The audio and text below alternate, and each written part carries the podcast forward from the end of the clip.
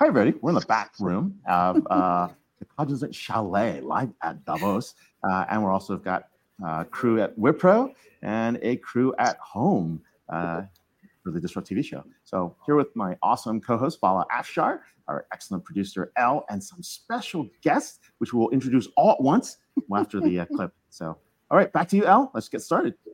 All right, three, two, one.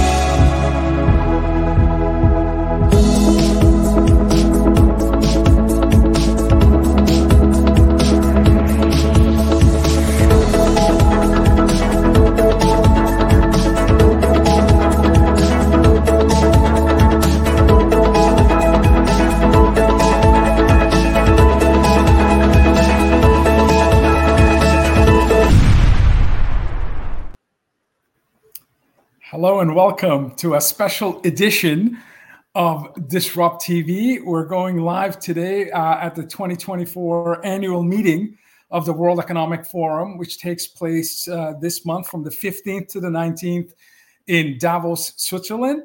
Uh, I'm going to introduce my co host, Ray Wang, who's the CEO of Constellation Research and author of Everybody Wants to Rule the World, who's live in uh, Davos. Uh, this year's meeting is under the theme of rebuilding trust. This is the 54th annual meeting of the World Economic Forum.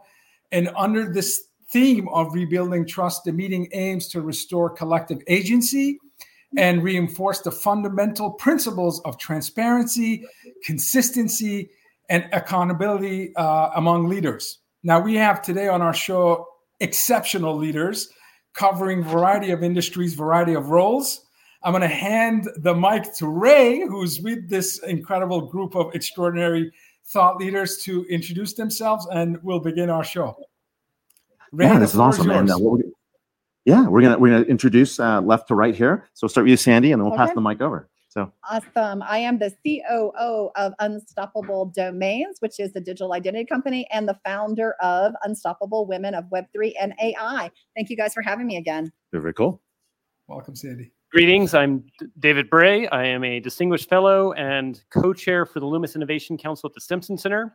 Stimson Center was created in the late 80s. It is a nonprofit trying to prevent World War III.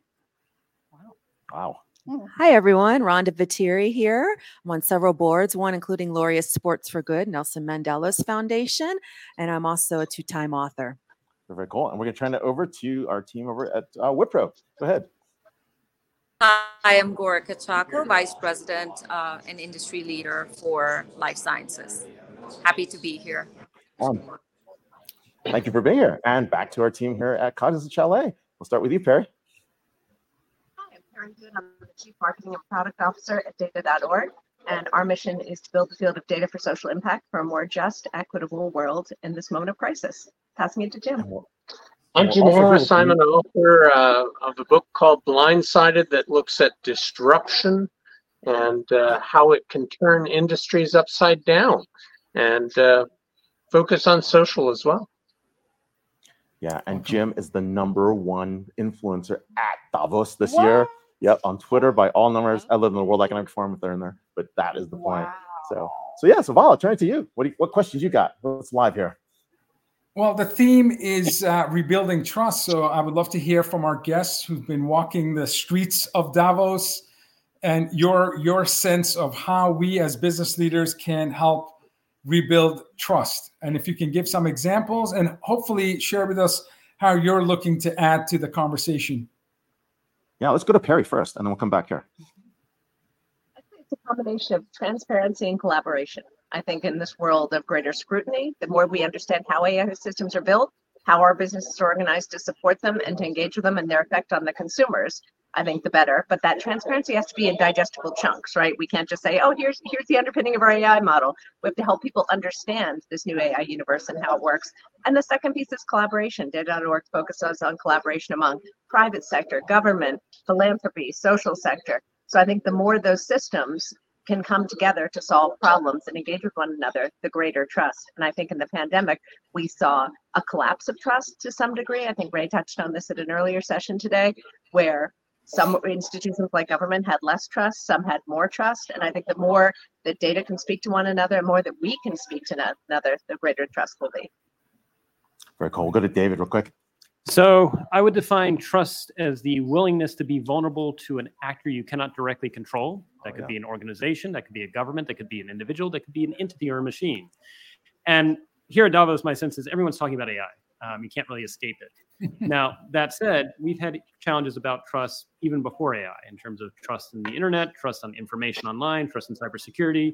So we shouldn't just all rush to AI and say, now we got to magically solve AI trust there, but recognize it's part of a broader question, which is as we go forward, how do we help people understand perceptions of competence, perceptions of integrity, perceptions of benevolence, and recognize it is perception based and give them more agency to actually discover it themselves and build those relationships. The last thing I would say is Davos obviously is a very rare subset, and we, we do not want to assume we have the answers for everybody.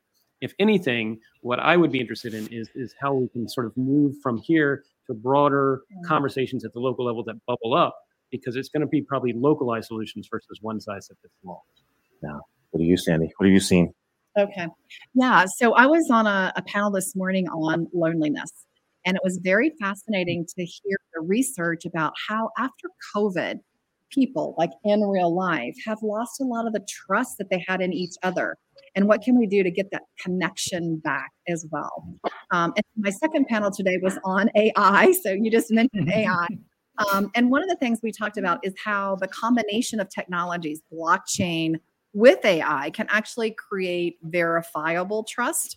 Um, so if you look at the definition of trust, you know, it's something that is verifiable. And so we're seeing that um, if you use a digital identity to identify that you did post this picture or this video or this, you know, text or tweet or whatever it happens to be, then there's some sort of verification that can really work. Um, and this was the number one challenge that we saw from the CEOs that we chatted with this afternoon. Wow. Hey, Gaurica, uh, what, do, what are you seeing? So, I would say that one of the biggest things that we're seeing um, that's changing is everyone wants action. And so when we talk about trust, I think we all understand uh, to a large degree what the challenges are. Um, but now it's about bringing those parties together and truly, um, you know, putting their feet to the fire, to, so to speak, to ensure that uh, we are creating an equitable world. And that is how we will build trust back. And I see that theme, at least in the last two days, at the World Economic Forum as well, which is talking more about equity as opposed to just about uh, problems, um, you know, in a general fashion.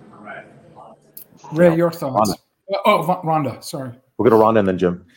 Hi, everyone. If you walk down the streets here in Davos, the AI house is packed.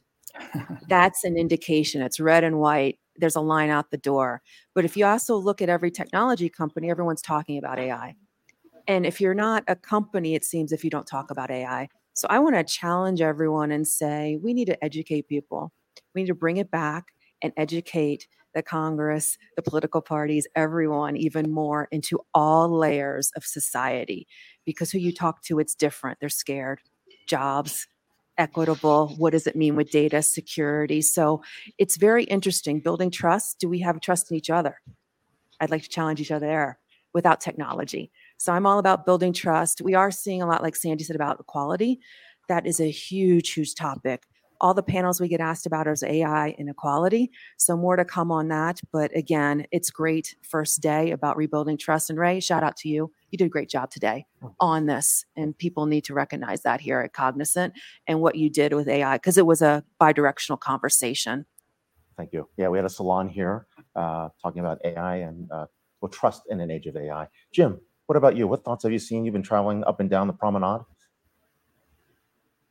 Well, this morning I was at a great breakfast with uh, Marsh McLennan and Mercer, uh, looking at a global study around AI. And uh, people uh, in organizations are quite fearful about uh, job loss, and uh, we tend to fear things as humans when we don't understand them. So, about half the population is using uh, ChatGPT, and uh, ChatGPT really popularized AI in the public consciousness. I mean, we've had AI for decades, but it really exploded onto our public consciousness on November 30th of uh, last year, of uh, so 2022. But uh, we need training, and to Rhonda's point, CEOs think, oh, maybe 40% of my people need training, but um, this study showed that everybody else thinks 97% of us need this training. So, really getting people familiar with it, with the technology, and then thinking about the applications. And I'd add one thing about psychological safety. If 60% of your staff feel they're going to lose their job by implementing AI, um, how successful is the implementation going to be? So, saying nobody's going to lose their job, this will be an enhancement. Um, how do you create that psychological safety? Yeah, there's definitely deep questions, and, and what, what everyone's really thinking about is uh, how we take a much more mindful approach uh, to that responsibility around trust uh, and, and in AI. Uh, another point that actually was interesting as, as we're as I'm digesting what we did in the salon earlier is that we realized that um, like all technologies, and you made this point as well, like all technologies, right? We it's in the hands of the user, it's in the hands of humanity, right? And it's really what society does with those technologies. In this case, the rapid acceleration of the adoption of this technology has us scrambling to figure out can we catch up with the right policies, with the right, uh, I don't know, uh, right usages and use cases. Want to jump in on that a little bit? Sure. I actually want to build on what Jim was saying, which is how do you do i think it's so key what he said about psychological safety in organizations and societies and in fact why we may be seeing some of the polarization we're having is that people are feeling unsafe fearing fearful and so it's easier to sort of go to their individual identity groupings as opposed to continue to coexist and and i obviously we want to coexist so, uh, in a past life, I was CEO of the Federal Communications Commission for four years. They'd had nine CEOs in eight years, always a great sign for CEO number 10. and, and the good news, I lasted there four years. But while I was there, we did move things to the cloud and we moved things to software as a service and platform as a service. And the FCC had some very manually intensive processes for handling, handling complaints.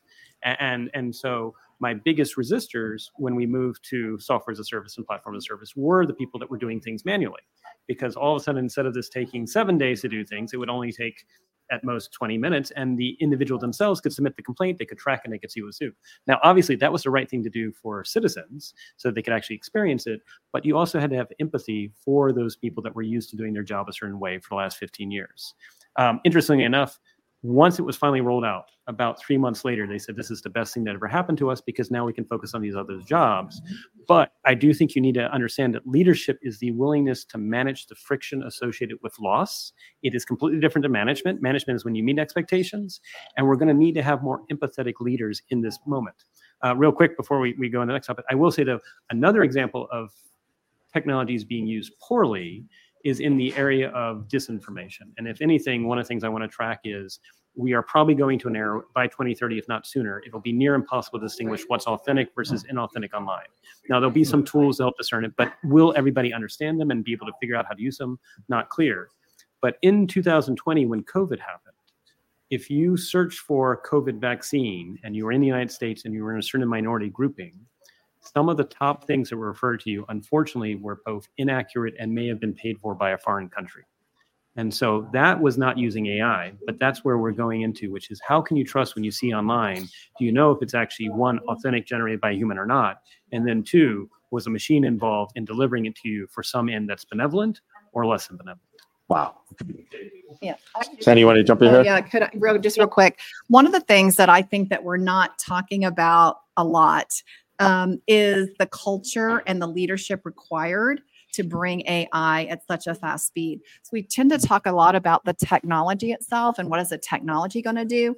But how do you lead in this new world, in this new world of AI? How do you lead? How do you, what culture do you create? And I think all of these questions are actually more important than the technology itself and I and I, you know, as I've gone to the AI house here in Axis and AI sessions, nobody's talking about it. Everybody's talking about the tech, not the leadership, not the culture, which we also need to address.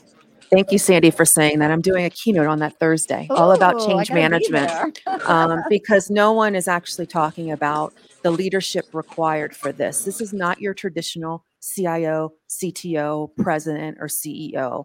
This is about change management and bringing folks on the journey, not burning the furniture for costs. Can we get a And I think just if I could, if I could just add to it, I think being purpose driven is all the more critical now. So your use cases really matter. And I genuinely believe this that to truly be purpose driven and to amplify impact, no one company can do it alone. So coming back to that point of trust, identifying the right use cases, then identifying the right partners, and having the humility to know that you're not going to get it right the first time, but staying the course is the most critical thing. And that's how you will build the culture and the leadership and everything else that comes along um, with that end in sight. Yeah, makes a lot of sense. Perry, did you have something you wanted to add?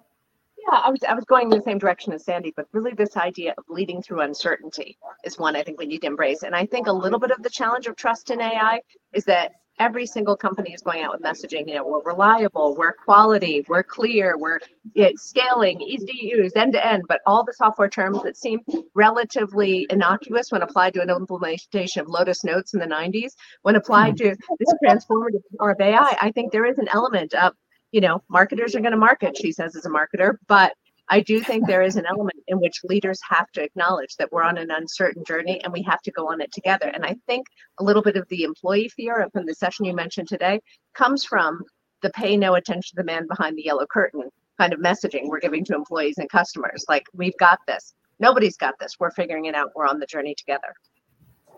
Okay, so let's uh, let's have a common definition of perhaps trust, since that's the theme. My favorite definition of trust comes from uh, Rachel Botsman, a lecturer at Oxford, who talked about the ingredients for trust, and she said it's competence and character. And she further broke down competence into you have to be reliable and capable, both, and then you have demonstrated competence. And then character, she defined with integrity and the word Dr. Bray just used, benevolence. What are your intentions in terms of what you think, what you say, and what you do? So the combination of capability, reliability, integrity, and benevolence. There's also science in terms of trustworthiness, changing mindsets, and building consensus where you use these delicious ingredients, but while you're baking this fantastic cake, you have to show authenticity, you have to show observability. So, as we heard about use cases, help us demonstrate and, uh, and help us observe benefits of such emerging technologies like AI. And lastly, repeatability. You can't just be a one time advocate for something, you have to consistently show that there's habit. It's like that grit and grind, the best selling book that speaks to you can't be an ultra marathoner overnight. You have to practice, you have to put in the reps. So, my question is you got 1,600 businesses at this event, you've got 800 CEOs. Do you feel after two days of being at Davos that these CEOs are demonstrating benevolence, integrity, reliability, capability? Do you see observability where use cases actually show benefits of technologies we're talking about? What are what are your proof points that we are actually potentially rebuilding trust as a result of this this event? Ray, start with you. Well, how about I? I'll take the bullet for Ray because I think Ray Yeah, was looking to me to jump on that grenade. So you know, it's a Ray and Bray show. Uh, anyway, um, I would say Vala, one really great sort of positing of the issues, and if anything, maybe the value of Davos is beginning to sort of let people realize that it's both a journey and the journey that you thought you were on, which was maximizing shareholder value, is only one thing you need to do. There is much more you need to do in this period of uncertainty, as as Perry said that we're going into. Um, that said, you know, sort of thinking about what you were talking about in terms of character and thinking of benevolence in terms of repeatability, think about with the journey of what companies do with or without AI. Do you involve your customers in how their data is both collected and how it's used? Do you involve them in how technology is done with them as opposed to to them? Uh, I, I, would love to see us get off the idea that data is the new oil that's meant to be hoarded and it's not something that you're supposed to involve people with. So I think there's a lot of old ways of doing things in the last 2010 era and even the early 2020s that we need to let go of at the same time think about how we can actually involve people in the process. And again recognizing that different parts of the world will have different value sets that they want to apply to this. It's not going to be monolithic. The last thing i will say is again uh, amplify the idea that this is not at all about the tech. If anything it's 20% about the tech it's 80% about the people. And i think in the past we could have had multiple decades to get it right but now we've got to get it right in a very short period of time else there may be massive upheaval the question is, how do we engage our boards? How do we engage our employees? How do we engage the public to have that patience to say, we are going to do a first attempt at iterative learning? That's fail, F A I L. There's going to be a second attempt, third attempt, and fourth attempt. But can you come with us on this journey as we learn iteratively together for benevolent ends? Okay, let's not rag on llamas, but keep going. Uh, so we're gonna go down that route. Um, I like the acronym. Back, back to your question, Vala. Actually, I think the biggest challenge right now is organizations don't know what they don't know in terms of how much data they need, and they don't know what level of precision they need to get to a level their stakeholders are going to trust.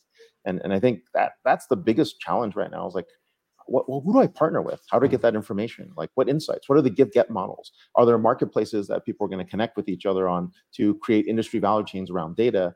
And and I think that's what a lot a lot of the conversations with people like at the corporate level was like, how do we solve that specific set of problems? So Ray, can I ask you one question, real quick? Do you Ray and Vala, actually both of you, right now, if you went to a company and said, "This is going to be hard. I don't have a single magical answer or silver bullet that's going to solve everything to you, but I will help you in the journey," are companies even hiring for people that come with that? more nuanced answer versus the ones that say we're absolutely sure yes we can hit that quarterly target within the next three months the founder of my company in both of his books devoted chapters to a beginner's mindset where you you don't approach any problem solving with an expert mindset. You you approach it with curiosity free of prejudice uh, interested uh, you improve your listening as you go through the process. So i would i would warn anyone watching i think the experts of the past may not be the experts of tomorrow. Anytime i'm referred to as an expert I, I have like a rash uh, because I, first of all, I, I already fight with imposter syndrome. But when somebody elevates me to a point where I know I'm not, at, you know, I read the Accenture Tech Vision report about the four different types of LLMs, and I realized, my God, I only thought about three different paths. I did, so I had a complete blind spot on on how do we even create these models of the future. So every time I think I know a lot, I learn. Uh uh, uh, uh, uh, you know, every time I learn a little, I realize there's so much more that I need to learn. So, to answer your question, be wary of anybody that that carries the label expert. That's that's my humble opinion. Uh, Ray, your thoughts? or anyone else? Oh, you want to go, Rhonda, or do you want me to go? Okay. mic. okay. Okay. Um, I was just going to add in because you asked for specific examples, uh, Vala of you know how we've seen this at Davos so far. So yesterday I got invited to the 100 Women of Davos, which is, you know, a very special group run by Dr. Anino. And one of the things we did at the dinner is we kind of geeked out on some of these questions. And there were mm. country leaders there. Um, you know, the past leader from Iceland was there, and she was talking to us about a whole set of things. There were leaders from Germany, from the US, from all over the globe, Singapore. And I thought it was really sure. fascinating with the questions they asked. I learned so much from the questions they were asking, which were along the lines of how do we rebuild trust? How fast should we go? What should we teach our citizens? Which I thought was fascinating. Um, and then this morning, we had an entire um, roundtable that really dove into it with company CEOs. So my roundtable had 10 CEOs and I would say all but one, and I'm not going to say who the one is, but all but one were asking these questions. Um, what should the culture be? What should the leadership be? How do we how do we address this? It was very unusual, I would say, mm. but I think they're now starting to get some of these big questions that that Vala you just asked about and Ray talked about as well. Yeah. True. So, let's see if uh, anyone else want to add to that. Uh, if not, Yeah, what I want to do is uh, may- jump in. Oh, sorry. Go ahead. Please, please go I. I was just gonna say real quick. You know, I I think we're going through a revolution. It's just like we went through the industrial revolution. AI is that game changer for us, and I think the theme of the know-it-alls, like you all have said, is no longer in existence. And I think all the leaders who are looking at things with humility, and we have seen that in other panels, in discussions, that individuals are saying, look, we don't have all the answers, but collectively, we can solve this. And I think if we keep to that point, given all the data that we have about the hyperpolarization that we're seeing in our industry, um, I- gonna say I'm a glass half full kind of person. I genuinely believe we can solve this and build the Uh, that I agree completely that this is a revolution and that uh, AI, GPT, generative AI will have uh, as big an impact that the birth of the web habit in 1993. But the rate of change is so much faster. And this is why we can't uh, do what we've done in the past. It requires a whole new mindset. And I'll give you one example. I was, uh, Ray and I were at CES in Las Vegas, and I was listening to the keynote from the CEO of Intel. And he was saying productivity use cases are 10x, 100x, 1000x. 10,000. And I thought, I paused for a second. Thought, are we getting the Gartner hype cycle here? Like, is he overselling it? And then I thought back to a conference I was at called NextMed. And uh, PhD students in the medical discipline will study the interactions of proteins to understand the precursors to cancer. And it will take one PhD student an entire year to do all the permutations of a single protein. Well, AI has given us 640 million years of understanding of these protein interactions. So, like, we stand on the shoulders of this giant AI. So, that I then began to think, oh, yeah, that's a 10,000x uh, use case in productivity. And Jim is So- actually right. So, oh, good. Yeah, so Jim, you're actually right, and we have a special guest here too. Uh, if you pop in, uh, we've got Ravi Kumar, the uh, CEO of Cognizant here. So, uh, but the question I want to pose you real quickly is I the was fact just walking by and you caught me. in my house. it's part of Disrupt TV. There's only 100,000 people tuning in. Don't worry about it. what, what are you What are you seeing right in terms of AI? Where do you, where's it headed for you? You know, uh, I'll, t- I'll tell you what. Um, when you take, uh, I mean, he's put me on a spot, asking me a question and putting me on a show which I was not supposed to be on. but uh, uh, I can tell you two or three things uh, which we are seeing when you take AI enterprise grade. Uh, the first is the accuracy of the models is continuing to be the biggest bottleneck from taking from prototyping to uh, production grade AI, if I may. I mean, the accuracy of the models can, you know, you can do reinforced learning. You could, uh, you know, cons- constrain it to a domain on the data. You could make it much more, uh, much more closer to that, but it's still one of the challenges. The second, I would say, is the cost to performance ratios. Uh, I mean, cost to performance ratios is the biggest issue uh, when you take it from prototyping to production grade. Uh, the third, I would say, is um, how do you intertwine it with more cognitive capabilities? Because generative AI is not as good on quantitative methods. When you have to take use cases, you you get a combination of uh, you know uh, things you you uh, you can do on generative AI, and then you you have to combine it with quantitative methods from traditional uh, AI models. The traditional AI models are very different to generative AI models. Um, the last piece I would say in the mix is skilling. Uh, I mean, it's one of those unique tools which is an equalizer for the world.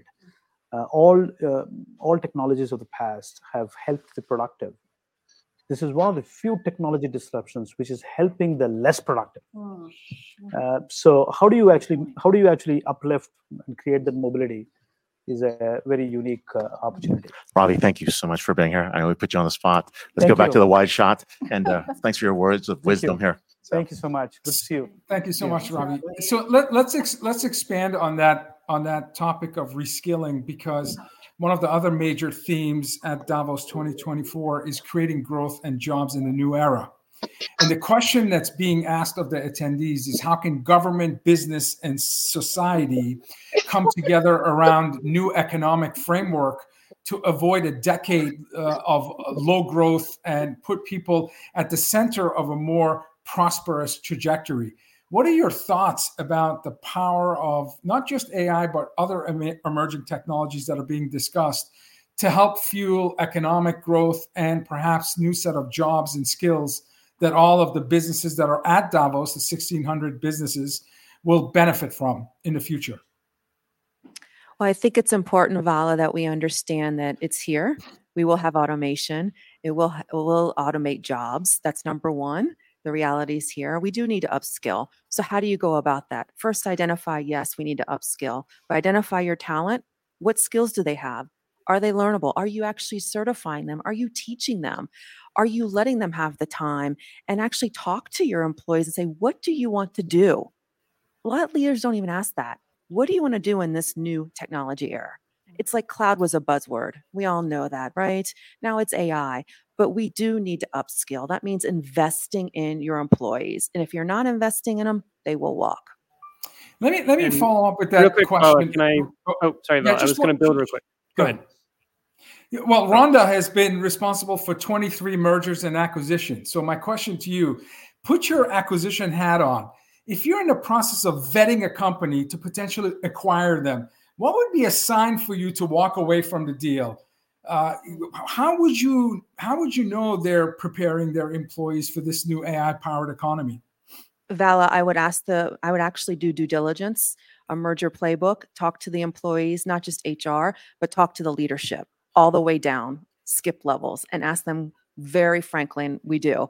Um, and if they're honest, I look for that immediately. If someone says, no, we're not ready, we haven't been invested, uh, we welcome that. I'd much rather know that.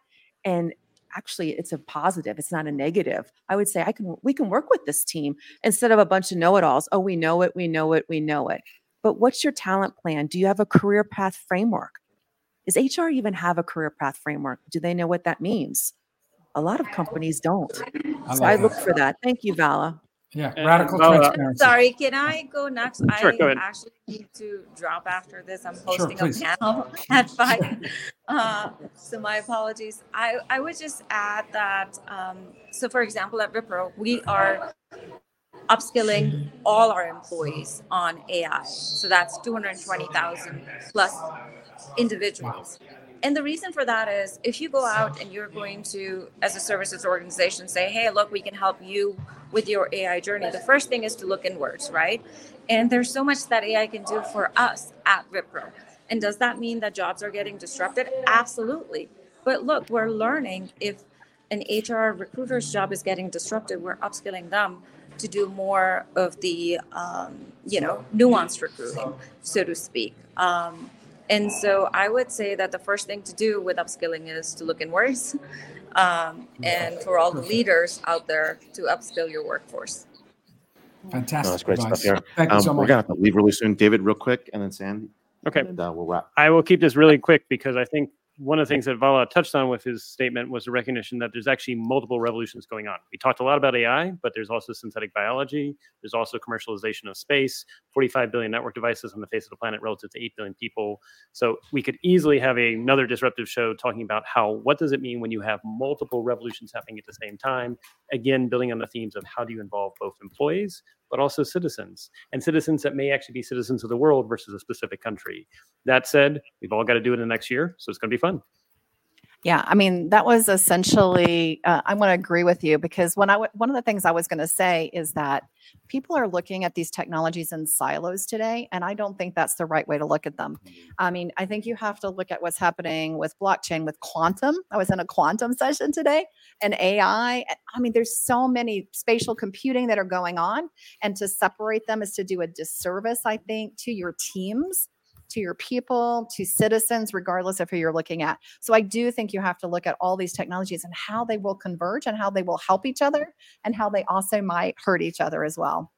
Yeah, and, and Val, I would say like the mood is optimistic, um, and I think mindful.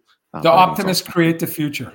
The pessimists may sound smarter, but it's the optimists that create the future. So I like that. Go ahead. it's optimistic, it's mindful, and I think people are starting to realize what, what levels of caution they need to do.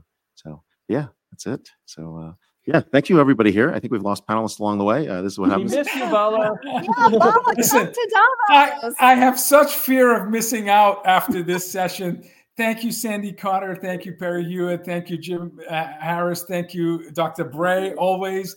Thank you, Rhonda, for your extraordinary insights. Ravi uh, Kumar, CEO of Cognizant, as our surprise uh, guest. And of course, Gaurica Chacko. Thank you so much for your shared wisdom. Uh, you've expanded my mind and you've es- established even more trust in in in our in our in our partnership. So thank you so much. And Ray, thank you for putting all this together. I saw you burn quite a bit of calories just getting the our guests ready. Well, we got to get out of here. I think there's a, an amazing reception here with uh, Mr. Ramaswamy. If he actually comes out here, come up here. I get that. We get some amazing people here. Uh, one more person, and we'll get out here. You're on live with DisrupTV, fifty thousand people. Vala, let's see. Uh, let's say hi. Yeah, give you a mic and say hello. Hello, everyone. Here with Ray. What are you hosting tonight? We're hosting a sundowner here at the Cognizant Pavilion. Uh, we expect a full house of people to come network, uh, share their stories at Davos, and see what tomorrow holds. Very, very good. Hey, thank you for being here. We're going to close out the show, and uh, thanks everybody. Thanks, Thanks, for a special edition of Davos here, uh, live here at the World Economic Forum at the Cognizant Chalet on Promenade 68. Come by and visit. I miss you all. Thank you so much. Cheers. Thank you. Thanks, Kavala.